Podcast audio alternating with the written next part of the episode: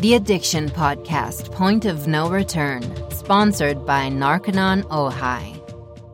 Hello, everybody, and welcome to the Addiction Podcast, Point of No Return. My name is Joni Siegel, and I'll be your host for today. And today's episode is episode number 141. And today is the day after Christmas. And I would like to take this opportunity to wish everybody that listens a fabulous, happy, and sober new year in 2020. Now, today we have an interview. Her name is Kathleen Pooler. Kathleen left her husband Ed due to his heavy drinking when her children, Leanne and Brian, were three years old and 18 months thinking that she was protecting her children from the ravages of alcohol abuse. However, when addiction claimed her youngest child, Brian, she realized that the cycle of alcohol abuse was being repeated within her family. Kathleen hopes her story will inspire others to never give up hope when faced with an addicted child, something we can all agree on. No matter how far down into the abyss you may go, there's always a chance for recovery. And this is what we talk about over and over again on the podcast. She wrote a book called Just the Way He Walked A Mother's Story of Hope and Healing. And she hopes that this might offer readers insight into the impact of addiction on families and how they can learn from her story. So without further ado, let's talk to Kathleen.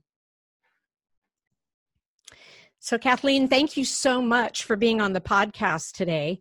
You know, one thing I didn't ask you is do you prefer Kathleen or do you prefer Kathy? I think Kathy's fine. That's what most people call me. Thank you. Good. Then then Kathy it will be. Okay. Um your story is not unlike maybe a couple stories that we've told on the podcast, but you bring a mother's perspective to this whole area of addiction. And tell me how how did how did it start for you? I know that your son had a difficulty, but I think you also were married to a man that had a difficulty as well. Yes, the father of my children, um, who is Ed in my first book, um, was an alcoholic. And I was very naive when I married him, and I figured, you know, he was a lot of fun. He was the life of the party, and it wasn't until a well, it didn't take too much time to figure out that he had a major drinking problem. Right. And that indeed he was an alcoholic. I finally discovered. I was willing to hang in there with him as long as he was willing to get help, but of course he couldn't.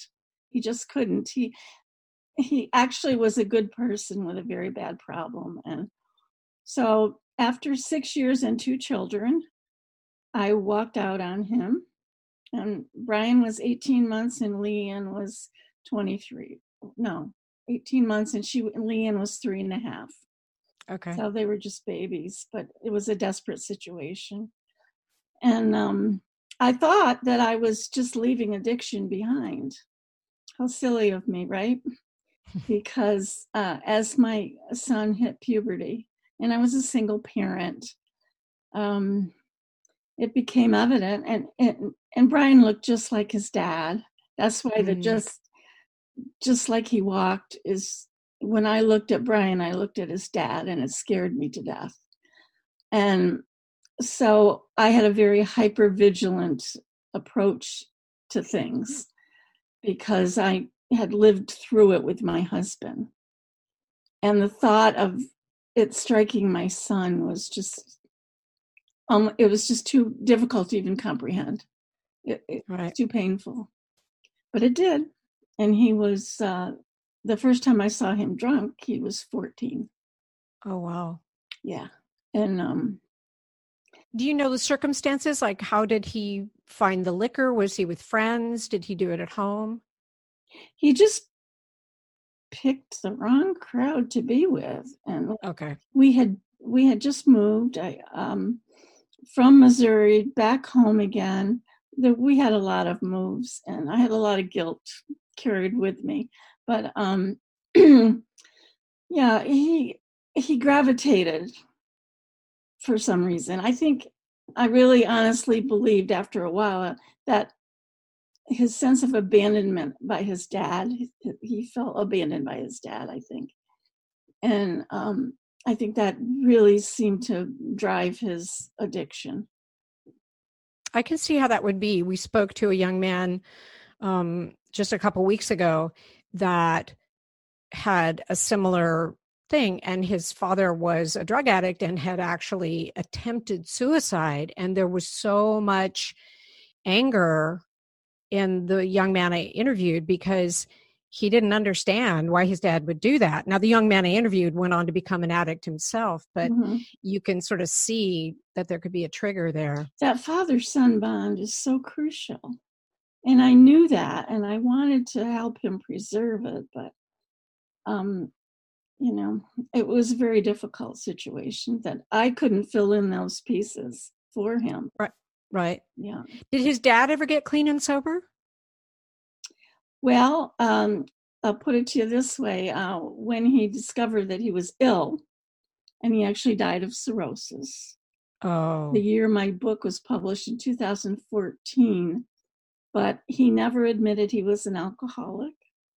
So he probably had stopped drinking for a year before that, but it was way too late. Right. Yeah. Right. Yeah. I think a lot of times people don't understand the long term effects of drugs. No, you know, know.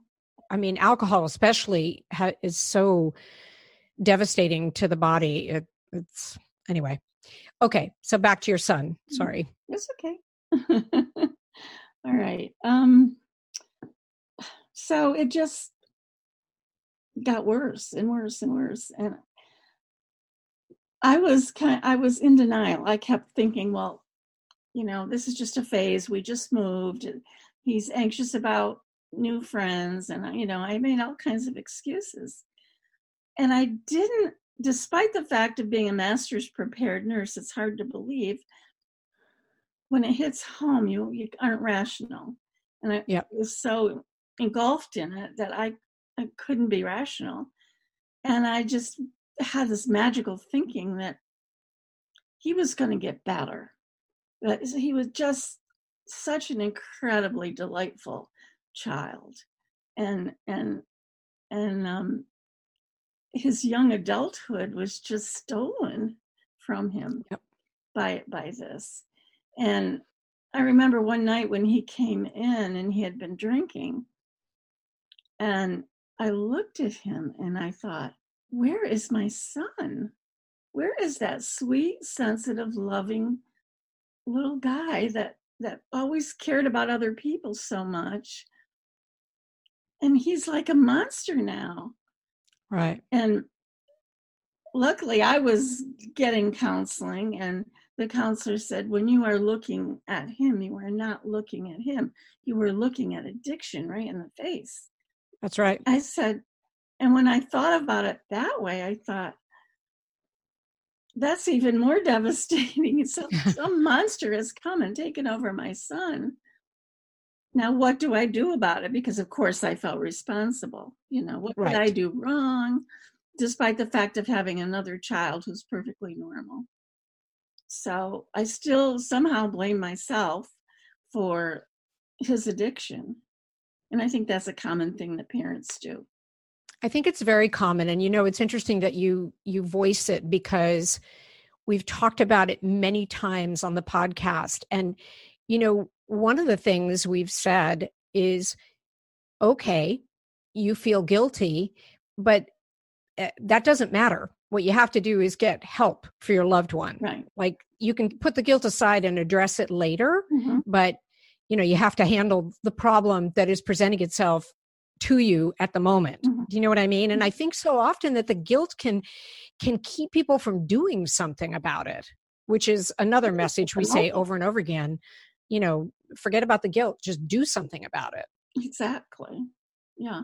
And i guess what i didn't realize is the long-term nature of this because i did eventually step in and make sure he got counseling and he got into rehab.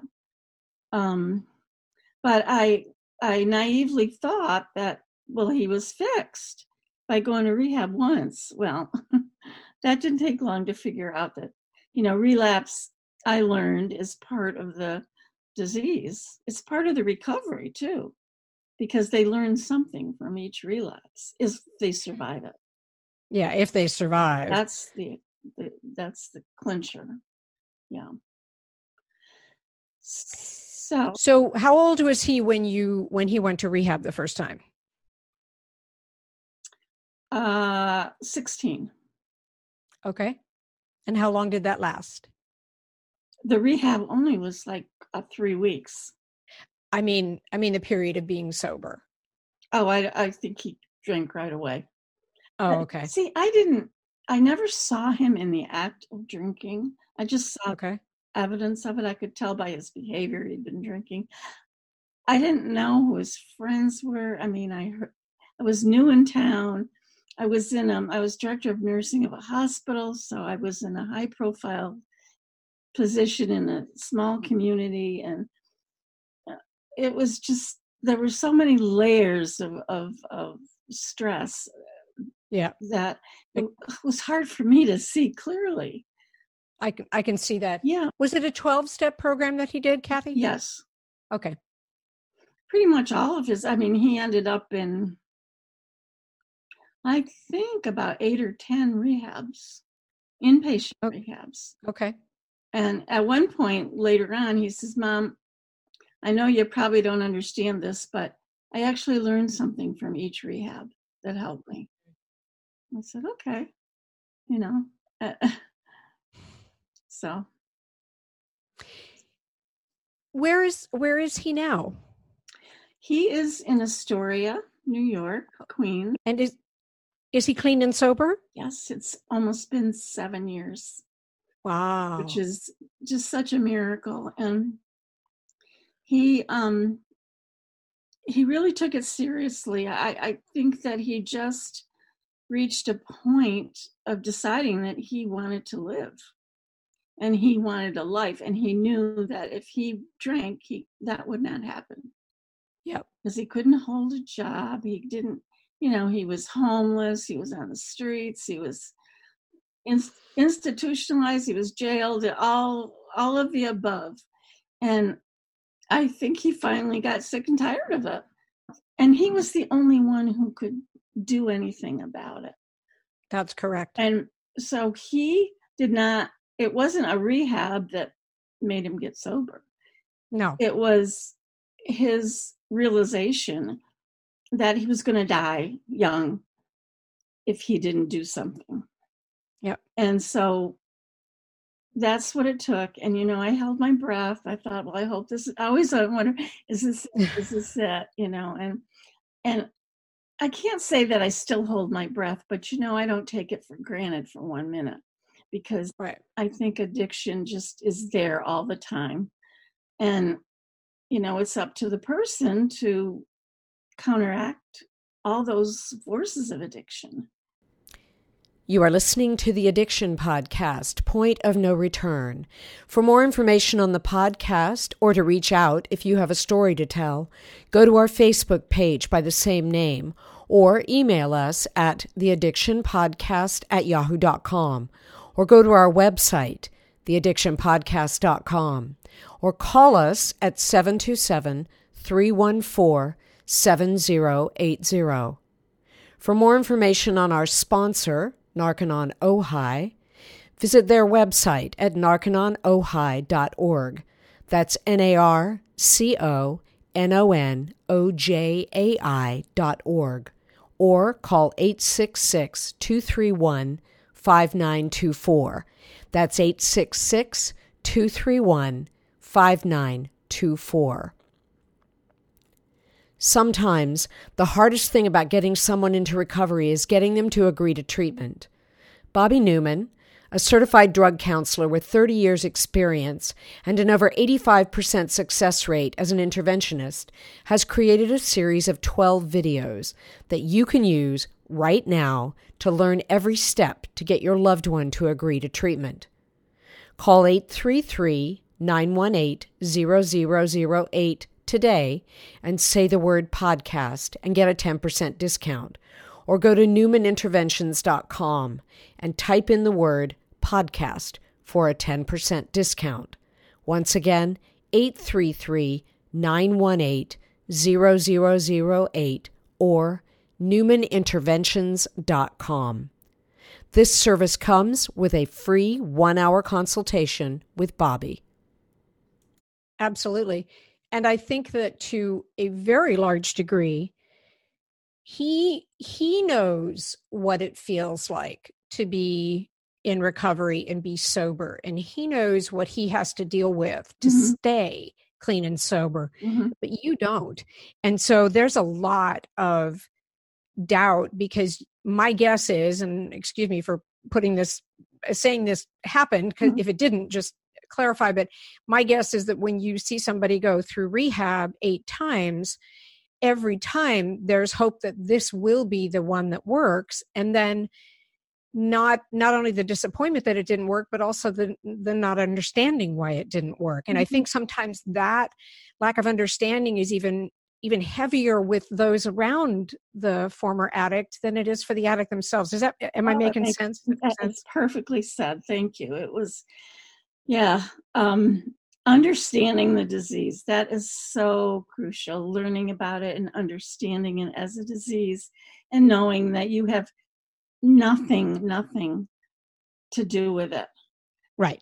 In fact the best you could do is step out of the way and i never ever gave up uh, stopped loving him or gave up hope ever. Right. Because that as you should something to keep me going. Yeah.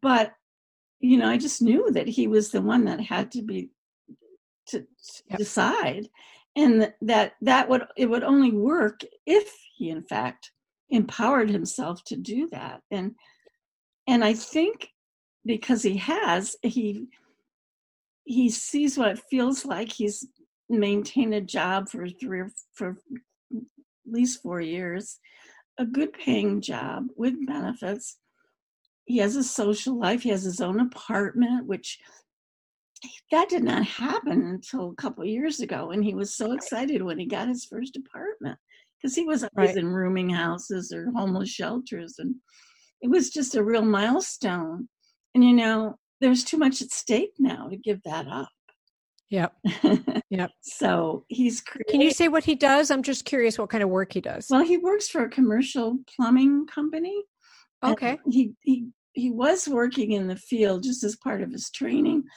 but he's in the office. Okay. Yeah. So okay, it's working. Well, I think that's that's very commendable where he's at now, and as you mentioned, um, you know, the rite of passage that we all have when we, you know, get to the point where we can move out of the house. He missed that because he was dealing with the alcohol, and so it's nice that he's now achieving all of those rites of passage that most of us do. Well, he's making up for lost time. He has a lot exactly. of time, but he's he's making up for lost time. Exactly. So, Just out of curiosity, is, does he have a good relationship? Is he with? Does he have a significant other? You know, I don't ask too many questions. Oh, but I, I, know that that he was dating several people, and that he's so finicky too. Is oh interesting. and um, so I think he's in a relationship now, but I don't know if it's a long term one. But as as she sounds nice. I mean, I dared to ask a little bit. I don't I don't like to pry too much, mostly because I just don't want to hear anything. I know I I'm the same way. I have a I have a son in Los Angeles, and mm-hmm. you know I know he's dating somebody, but I don't I don't pry. and I think sons are I don't know, they're kind of evasive anyway. well, especially with moms as they get older. You know what? I know. Yeah. So we've shared some really good good moments and it's That's awesome. Yeah. So tell our listeners about your book that's coming out. Just the way he walked, a mother's story of of hope and healing um, I started writing vignettes just to get me through uh, because I always was a journaler, and that seemed to help me process and sort my feelings. And I decided I was going to share one vignette with Brian about the first time he was drunk. And he was in New York at the time. I don't know if he was sober or not, but he, he received the letter and he opened the letter on the subway. And he said, Mom, he said, I started, I could just see, I could feel myself tear up. So I had to wait till I got to my apartment to read what you wrote. And so I got to my apartment and I bawled my eyes out. He says, I never ever dreamed that I had such an impact on you. And it was a very, uh, no pun intended, sobering experience for him. Um, and I think the realization that if my writing could touch him like that, I'm going to keep writing and I'm going to involve him in the writing of this book. I even offered him to write alternate chapters if he wanted to, and he chose not to. But he was very, very um, involved um, in uh, the minutest little details. So I just kept writing and writing, and I put it aside, and it took a lot of years. I'm sure. And it took a lot of years for him to accept having his story. It's rather an intimate story out into the world. And I said, Well, Brian, in order to show the miracle of your sobriety, we have to show the ugliness of the disease. And that's right. This is my story. If you want to write your side, you have my invitation to do so. Right. I gave him free reign, you know. So oh, it wasn't really until a couple Mm, within the last six months that he fully was able to endorse it. Okay. You know, because he had to process. He, he'd get stuck and he'd say, Oh, mom, I don't know if I can do this. I said, Okay, well, let's give it some time, which is where the time factor comes in. Right. And I was willing to wait as long as I had to wait because I was not going to put a story out there that he couldn't live with. Yep. Because yep. first I'm a mother, then I'm a writer. Yep. I understand. Yeah. So it was a very, very tender, sensitive area. And you know, really, I don't know if he'll listen to this episode and you can definitely share it with him when it goes up. But I mean, kudos to him. Yeah. Whenever I have someone on the podcast that tells their own personal story of addiction, I always say kudos because you have to recall a time in your life that you're not really proud of and that's not easy for a lot of people. I don't, I think there are a lot of people that, for all the people that, that tell their stories on the podcast, I think there's probably 10 times who don't even want to go there. Oh, so the fact that, yeah, the fact that he was willing to let you tell it and kind of work with you on it in his own way i i give i give him kudos. Uh, you can tell I, I, kudos. Yes I, I told him i said this story is about how you overcame the ugliest possible situation. And mm-hmm. it's a credit to you. and so you are not that person today. Right. You know, and that was the alcohol speaking. Right. And by the way, he was mostly just alcohol. Okay. Uh, well, you know, not that I really know firsthand, but he told me that he did not do other drugs you know the alcohol was his drug of choice. And you know it's just it's dangerous it's alcohol is bad enough you can be as we know. dead. Yeah for any number of, of reasons. Um yep. so you know i think when he realized it's a my story and b it could help other people. And um the more he addressed it and faced it the less power it had over him. Right. Which is part of this memoir writing. It can be very transformational and healing.